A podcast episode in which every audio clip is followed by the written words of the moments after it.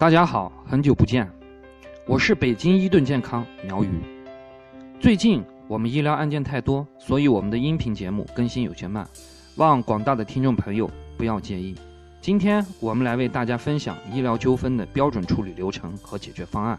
根据《医疗事故处理条例》规定，医疗纠纷主要有三个解决途径：一、患者和医院私自调解；二、患者通过行政途径来解决；三。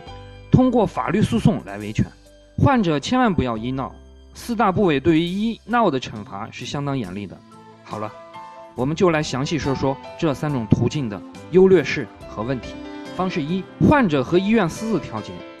二零一六年三月三十日，国家卫计委同中央综治办、公安部、司法部联合印发《关于进一步做好维护医疗秩序工作的通知》，要求。滋事行为制止前不得调解，纠纷责任认定前不得赔钱，但在部分城市，如果患者要求理赔金额低的话，医院也愿意调解。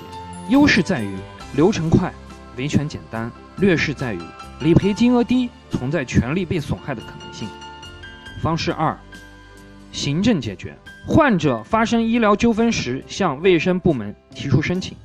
卫生行政部门会组织当地医学会进行医疗事故技术鉴定，优势在于流程快、周期短、维权成本低。劣势一，由于医学会组织医学专家进行鉴定，医疗事故技术鉴定的客观性无法保证。二，只有理赔方案的结论，不会告知患者院方在诊疗过程中是否有过错，过错在哪里，存在患者权利被损害的可能性。方式三。法律诉讼，患者委托律师进行法律维权，优势在于患者权利可以最大程度的维护和保障。二，客观性更强，诉讼走的是司法鉴定，司法鉴定机构主要评估院方是否有诊疗过错，诊疗过错和最后结论是否有因果关系，院方责任比例，所以患者会得到关于院方是否有过错的详细鉴定结论。劣势在于维权成本高，包括。律师费、诉讼费、司法鉴定费等。二，周期相对比较长，一般在一年左右。以上就是三种解决方案的详细描述和优劣势。那么，这三种方式中，每种方式最核心的是什么？患者和医院私自调节，最核心的是：一，患者需要专业角度判断院方是否有诊疗过错，不能自以为是，毕竟疾病是很复杂的，出现不好的结果不一定全部是。院方的责任。二，了解当地医院的调解政策。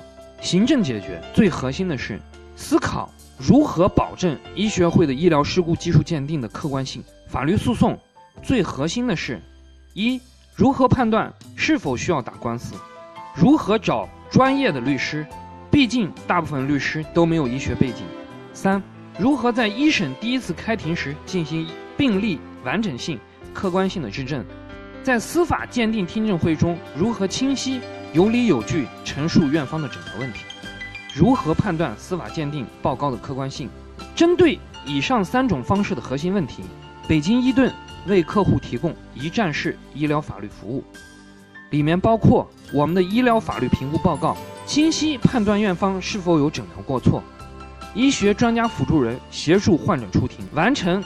一审第一次开庭病例的质证，在司法鉴定听证会中，对院方过错进行专业的表达，协助判断司法鉴定报告的客观性，甚至可以进行专家质证，最大程度帮助患者维权。大家如果对我们的服务感兴趣，请关注我们的微信号“一锤定音患者小助手”，或致电我们的热线：四零零零六七二五七二四零零零。六七二五七二，今天我们就分享到这里，下次见。